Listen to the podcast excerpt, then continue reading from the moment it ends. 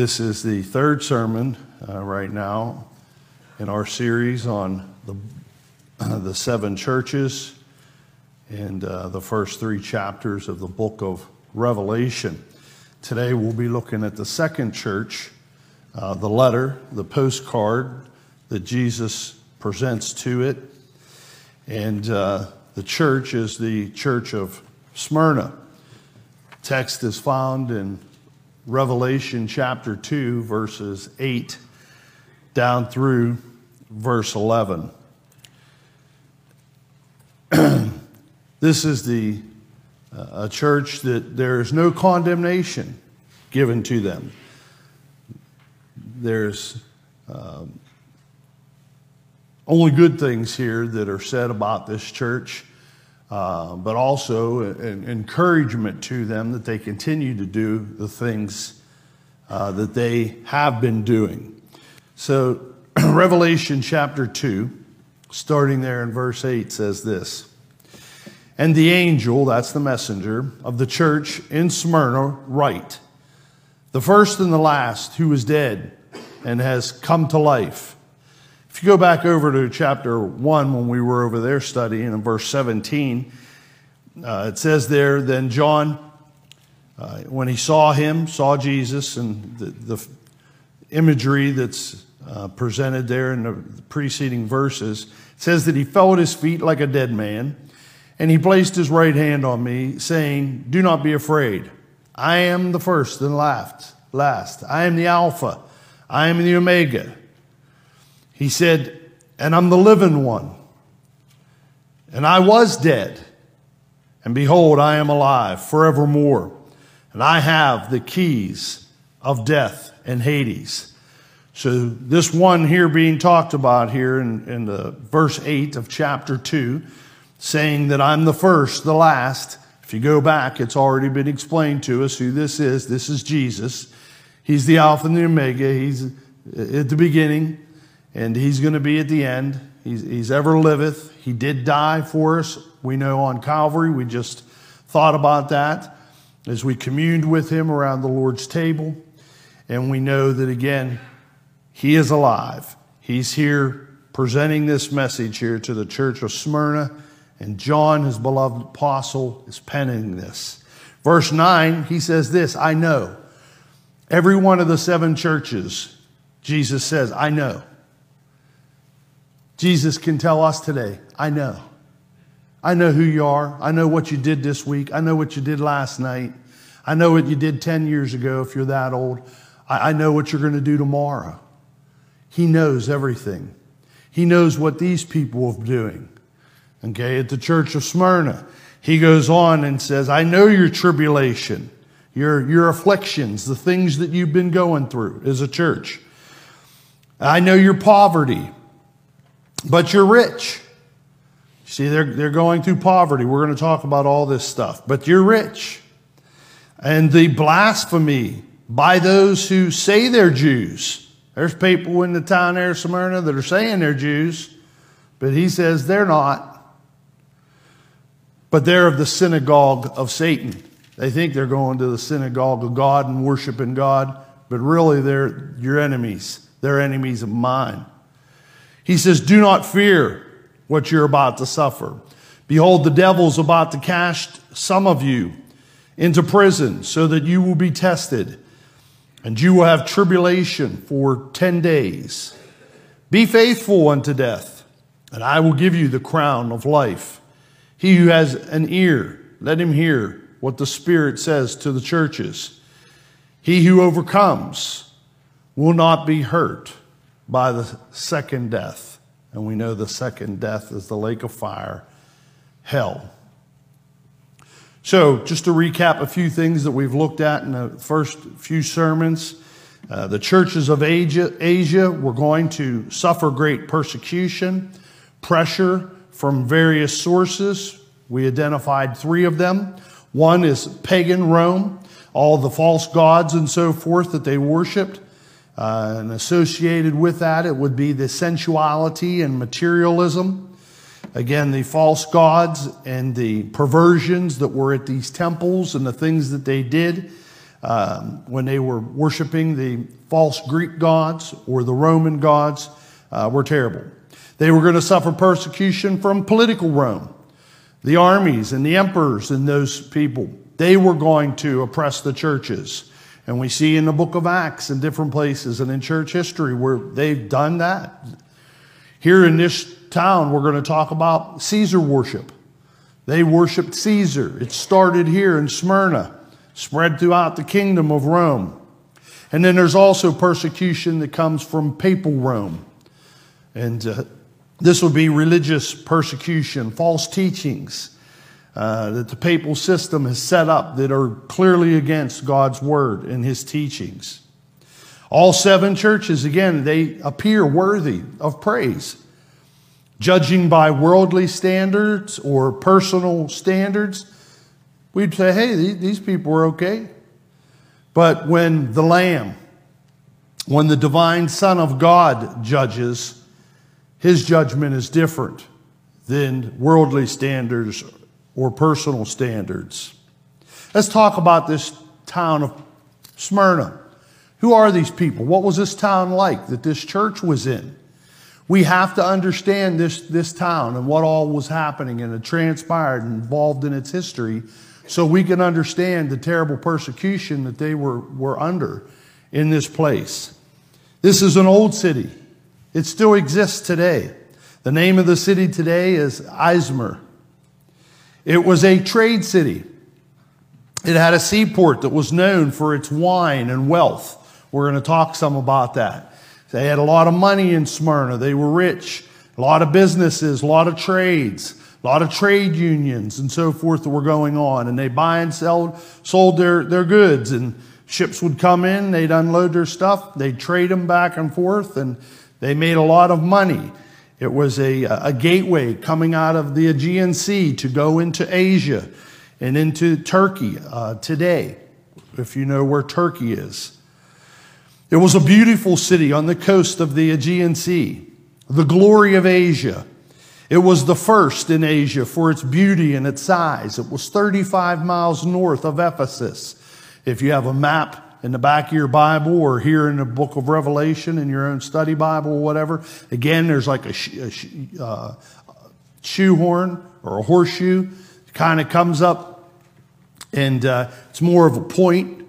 But we looked at Ephesus down here along the, the Aegean Sea, 35 miles north of it right here above of Ephesus is Smyrna. And we're just going to go right up and right back down as we look at these letters to these churches. So it's here, it's 35 miles north of Ephesus, who we talked about two weeks ago. It was a prosperous city in Asia, and its leaders called it the pride of Asia. It was famous for science and medicine and beautiful buildings. Uh, it was a cultural center. They had a huge library there. They had uh, Homer's statue. Homer was an ancient Greek author, an epic poet. He's a reputed author of the Iliad and the Odyssey, if you've heard of those. These two epic poems uh, are the, the foundational works for a lot of ancient Greek literature. He is uh, regarded as one of the greatest and most influential authors of all time. Smyrna was a very deeply religious city. This was the center of Caesar worship and the leading center of empire worship for many years. The city contained a hill called uh, the Pagos.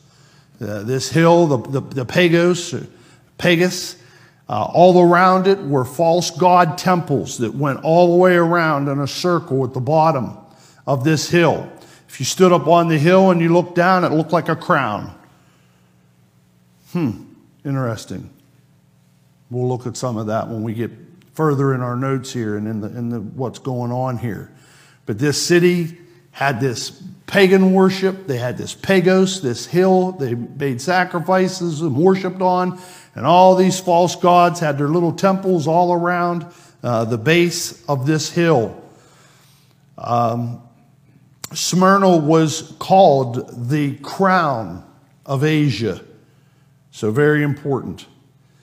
They built a shrine here to Roma in 195 BC. In July of 44 BC, when Julius Caesar was killed, four months after that, uh, his assassination, an unexpected comet appeared in the sky. This is history. Go look it up. It, it was a uh, prodigy accepted as evidence that Julius Caesar was now in heaven. And they would say, God divinus Julius, God divine Julius Caesar. And as early as 26 AD, one year before Christ was baptized in the Jordan by John the Baptist, a temple was erected to the emperor Tiberius Caesar. You see, these men started to look at themselves as God and wanted to be treated as God, and the people looked at them in awe. The Christians in Smyrna came under this type of pressure and persecution. And why? Because they were unwilling to say, Caesar is Lord. And they would say, Jesus is Lord and they suffered persecution. They weren't allowed in the trade unions. They would only get the menial jobs, the jobs that nobody wanted. So, as far as material wealth and everything was concerned, the Christians that were in Smyrna were poor as far, as far as earthly standards were concerned because of the stand that they took, saying that this guy is a man. He's not God. I don't care if it's Tiberius Caesar, Julius Caesar, or whatever. Uh, it's just not so. Now, since the spirit of the empire of Rome was reflected in the leaders, it was easy enough for the people to believe that the supreme leaders were the embodiment of the spirit of the empire. And the emperors began to be viewed in awe. And usually this occurred right after they would die. Everyone in the city of Smyrna had to burn incense to Caesar, or they were politically suspect. A certificate of having been seen burning incense to Caesar was needed to be able to do business in the city. I'd tell you some stories about when I was in the Navy over there, but it would take too long. But we were going around, and the guide there in Turkey was taking us around all these different places. And we were at Pergama, in the city, and they said there were Caesar statues here, and you had to kiss the statues.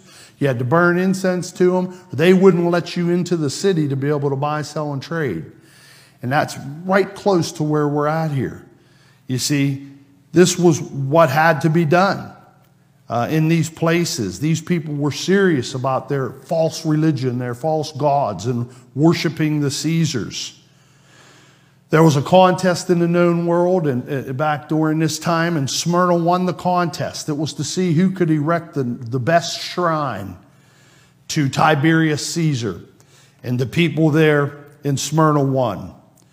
Now, the Roman gods were the most dangerous of all gods because their servants could bring down punishment upon the head of Christians for not submitting to those gods.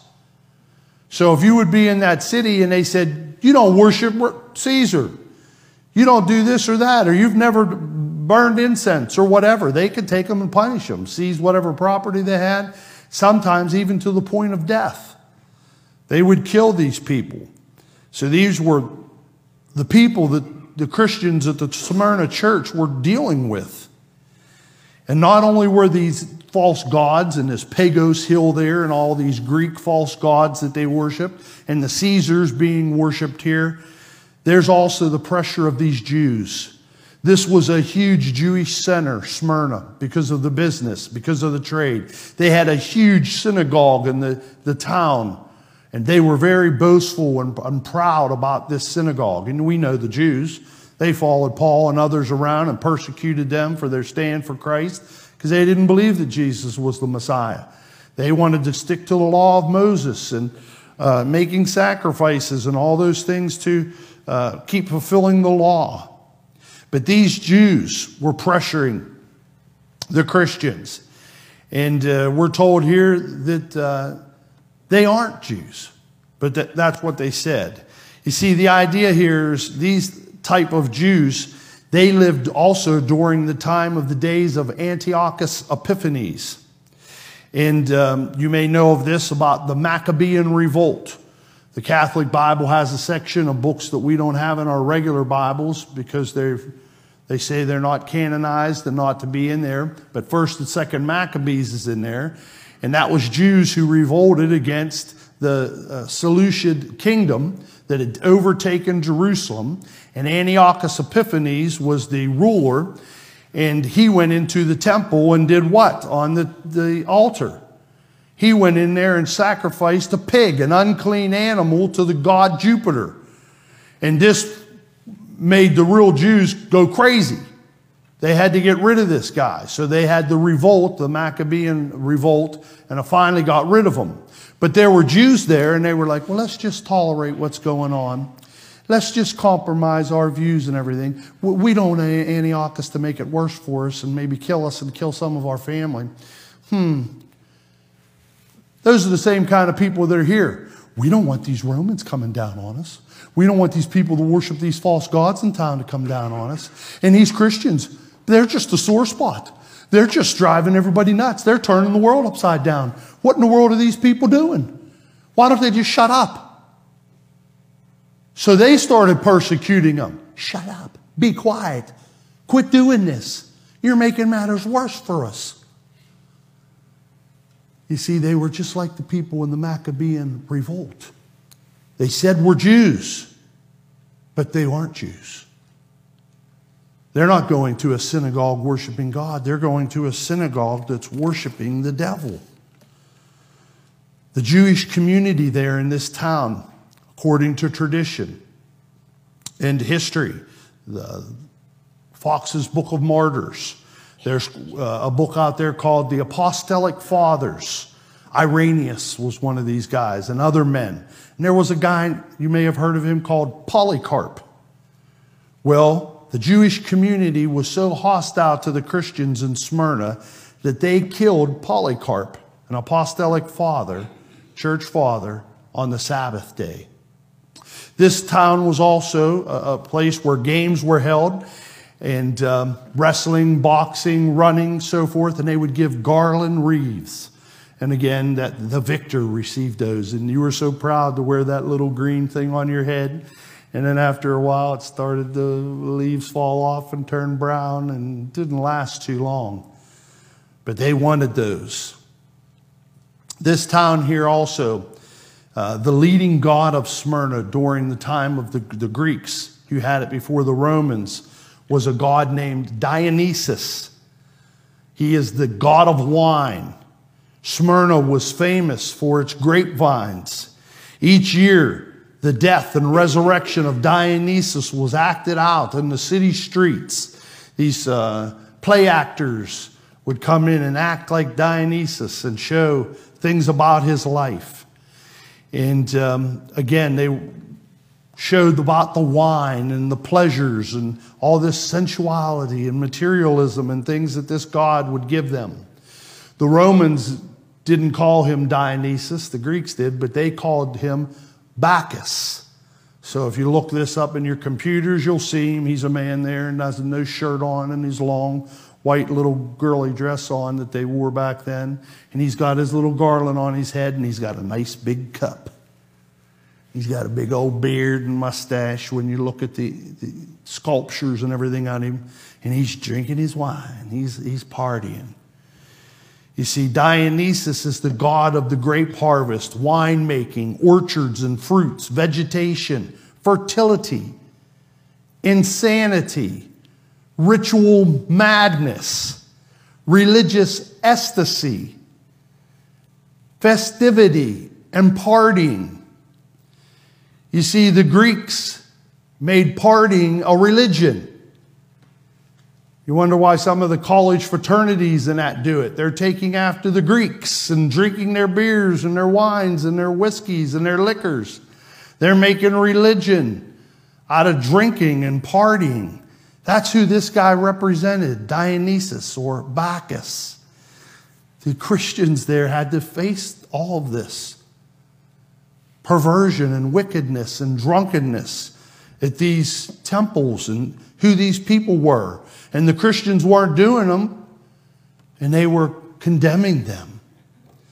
Smyrna means myrrh, a perfume which releases its fragrance by crushing it. As we will see, the church in Smyrna was being crushed through persecution, but they were a sweet aroma to God. You see, these Christians here, they know the difference between a myth, these false gods and so forth, and real solid historical fact. And the church was under pressure, yet with fortitude, strength of mind that enables a person to encounter danger or bear pain and adversity with courage that's who these people and Christians of Smyrna were. They were people of fortitude who withstood all these pressures, and they were able to gain an excellent commendation from Jesus. That was my introduction. Point one notice God's knowledge. He says in verse 9 there, I know. I know of your tribulation. I know of your affliction. You see, it's not just a headache, it's not an inconvenience, it's not a pressure. It's not just a little bit of grinding that gets at you or crushing pressure. You see, their world was crumbling around them. They were focusing on survival, relieving the pain. Jesus was commending them, telling them to look beyond the grave, where they would receive the crown of life that would last forever. Not just a, a, crown that was going to last a few days for being a victor. You be the victor here in this battle against evil and perversion and what's holy and righteous and good. You're going to receive this crown that lasts forever and ever and ever. This is what you're going to receive. They were being attacked from the paganism and the political forces and the Jewish culture. They were all persecuting them. And Jesus challenges them to look beyond the here and now. Even though it's sometimes tough to do, he wants them to be strong and to bear the pain with courage because in the end, it's worth it all to keep fighting the good fight. He says, I know your tribulations and of your poverty. I know you don't physically have any money, but you're rich. You see, the word poverty here is not uh, penia, not a, not a poverty stricken. But the word here is um, meaning destitute. The people of Smyrna, again, were generally rich. But God views riches differently than the world. And they were destitute from those things, but they were rich as far as their faith was concerned, their Christianity. They were rich in the hope that they had in Christ. They were rich not in the fruits of that grape juice, that wine that they were drinking, but they were rich in the fruit of the Spirit that was going to help them have self control and be able to help them to make it through and not to lose their balance and slip and sin and fall into the world. You see, the, the church here, they were destitute because of their stand for Christ reduced to the menial work of the town and re- received lower pay than anybody else. A city that was very uh, affluent society. But the church didn't care about that. They did what was right. He says, I know your works. In spite of already the existing pressures again of the false pagan Roman worship, the slander of the Jews, and their extreme poverty, these were lovely people faithful people. They would not compromise their stand for Jesus or their clear conscience, even when they were pushed for doing so. Whatever trouble came, they showed themselves to be a church of fortitude, courage in pain and adversity. Unfortunately, today, our conscience is quickly thrown aside and thrown out the window to gain pleasure. You see, people have the attitude today you know, it, it's better to fit in than to be ridiculed. It's okay. We can tolerate these things. We can compromise here and there. Can we? Did the church here at Smyrna compromise? Did the early Christians? What would it take today to gain a similar commendation from Jesus as these people received? The church today must stand against the false realities of society that is thrown at us, where they say, you know, it's okay to take the life of an innocent in the uh, womb of a mother.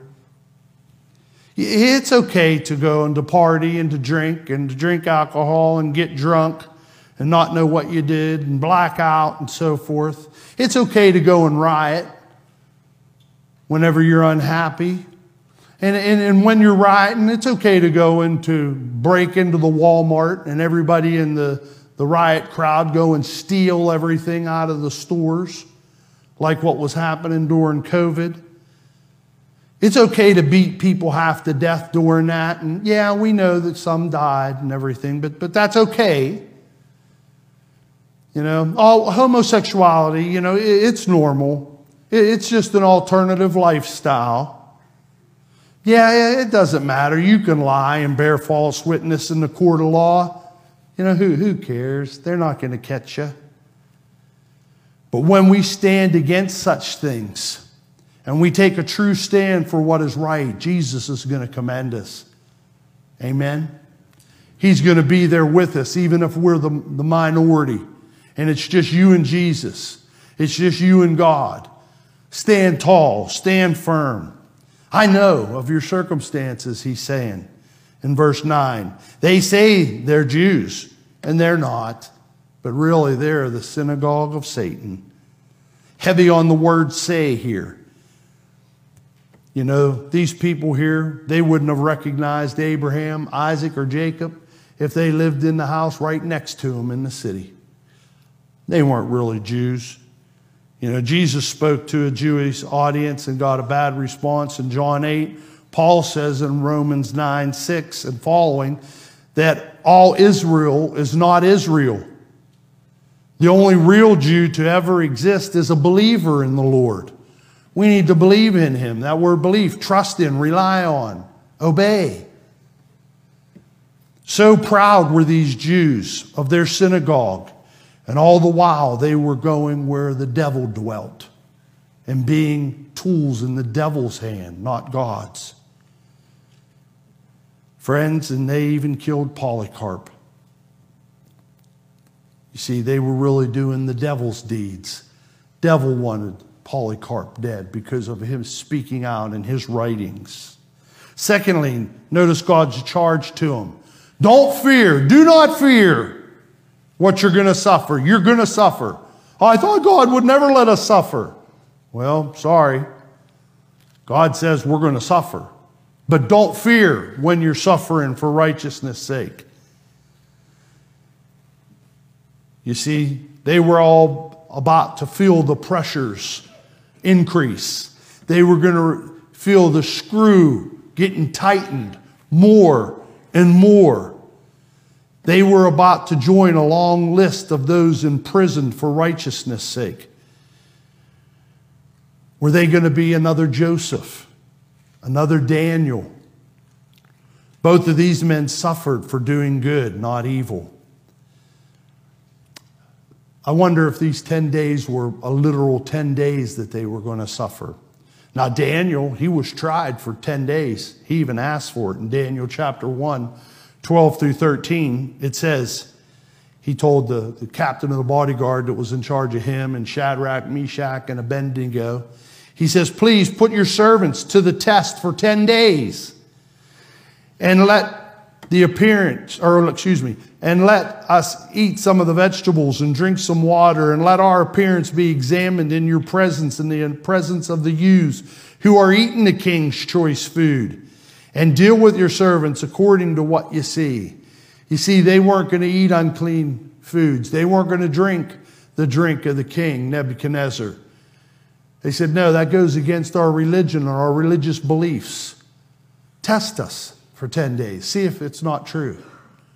And we see that it, Daniel and his buddies, his friends, they did look better in their appearance. And they went on, and God rewarded them, and they were, had 10 times more knowledge than any of these others that were trained in this school. You know, Jacob, he was tried 10 different times in Genesis 41 7 when he went home to be with his mom's brother, Laban.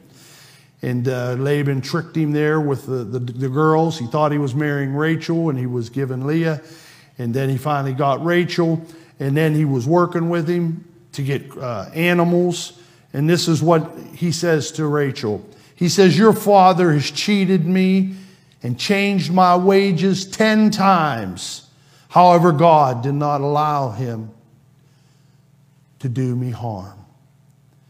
You see, we can be tested maybe because we need to be tested to see if we're really Christians and really right. Others could test us to see who we are and what metal we're made out of. Job, you know, he was attested by his accusers in the book of Job 10 times. They questioned him and went after him. You see, 10 days, I, I personally believe, uh, became the expression for a period of trial by hardship. It was a complete, complete amount of time. You people here in Smyrna, what, could it be 10 literal, literal days? Yeah, sure. Sometimes they say in, in the prophetic language, a day is a year. Could it be 10 years they were going to suffer? Could be. Or it could just be 10, 10 times 10, you know, kind of number, and be a complete number that they were going to be tested by these people. And what does he tell them? Be faithful. God wants faithful, dependable, available people. He never promised delivery from trials, but a crown for the victor. The until here in our text means to the point of, meaning, therefore, even if it means death, unto the point of death, which could mean death. It could mean you're going to be a martyr for your beliefs. But even if that uh, happens, that's only death here in this life.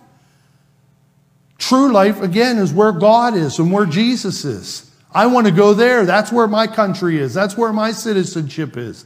I want to go to that perfect utopia home that God has prepared for us where I'm going to be able to live forever, not have any more sin or pain or temptations or testings or what have you. Success secures, not earns, the crown of life. For the Sadducees, the Epicureans, the Buddhists, death introduced nothingness. It was the end. You die, oh, that's it. But for the faithful, according to the scriptures, it's the beginning.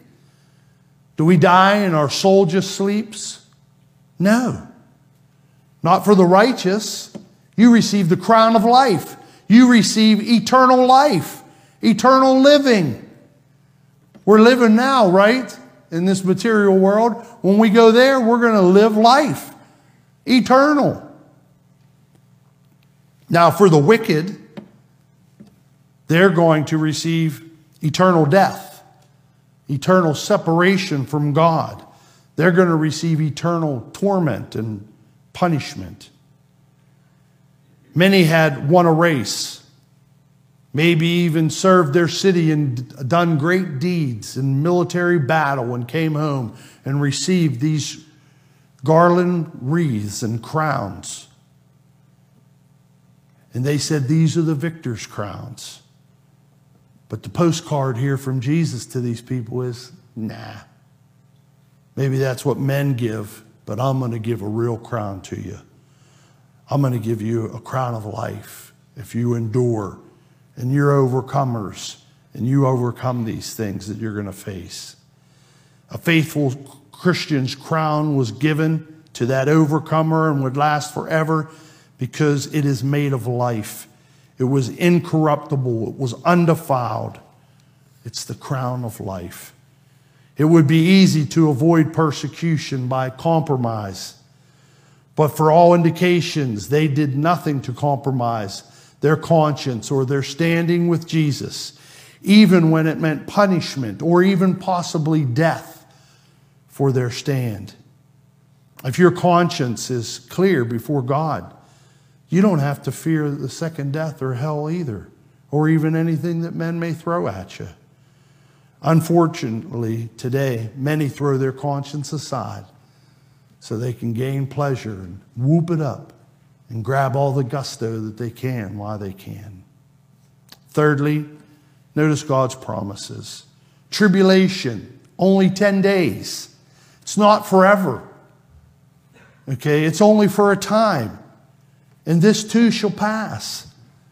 1 Corinthians 10:13 Paul when he wrote to the Corinthian church said, "No temptation has overtaken you except something common to mankind, and God's faithful. He will not allow you to be tempted beyond what you're able to bear, but with the temptation provide the way of escape that you will be able to endure it." There's a way of escape when we're tempted and we go through trials and testings. And you can bear it. But you got to look for the way of escape. You got to try to bear it. Don't just give in and say, Oh, I give up.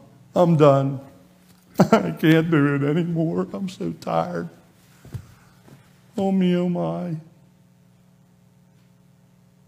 What if people in Smyrna did that? I just wanted to sit down for a second. what if they did that? What if they acted like that? I'm glad they t- stood in there even to death. We haven't suffered the blood yet in America. There's people dying for their Christian views in other countries right now, in Hindu countries and in Muslim countries. Those things may come to our borders and our shores. What are you going to do if they ask you to deny Jesus?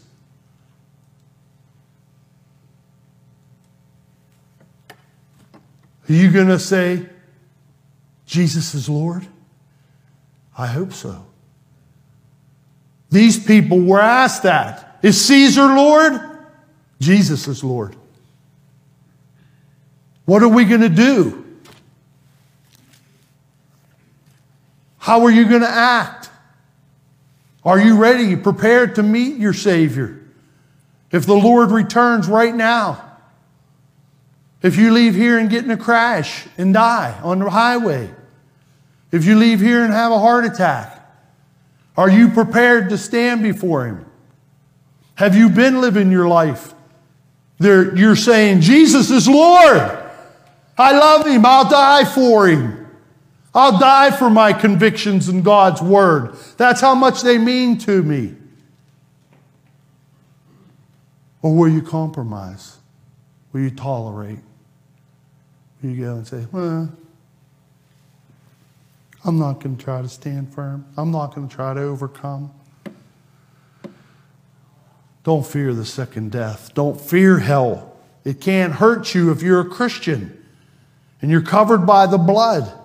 It's a free grace gift to go to heaven. It's a grace gift. He doesn't give us what we deserve, hell. He gives us what we need if we're a believer and we've become a Christian and we're living a godly life. In conclusion, what are we enduring for Christ? Have we lost anything? These people were poor, they, they were destitute, but they were rich in Christ, which what matters. He who has an ear, let him hear. To hear meant to obey. You know, many have heard for so long. You know, I wonder, have they become sermon hardened? Have you become sermon hardened? Are you sitting there maybe week after week and saying, Yeah, I understand. I, I, I know what I need to do to become a Christian. And, but you know what? Uh, I'm hungry. I want to go get a hamburger.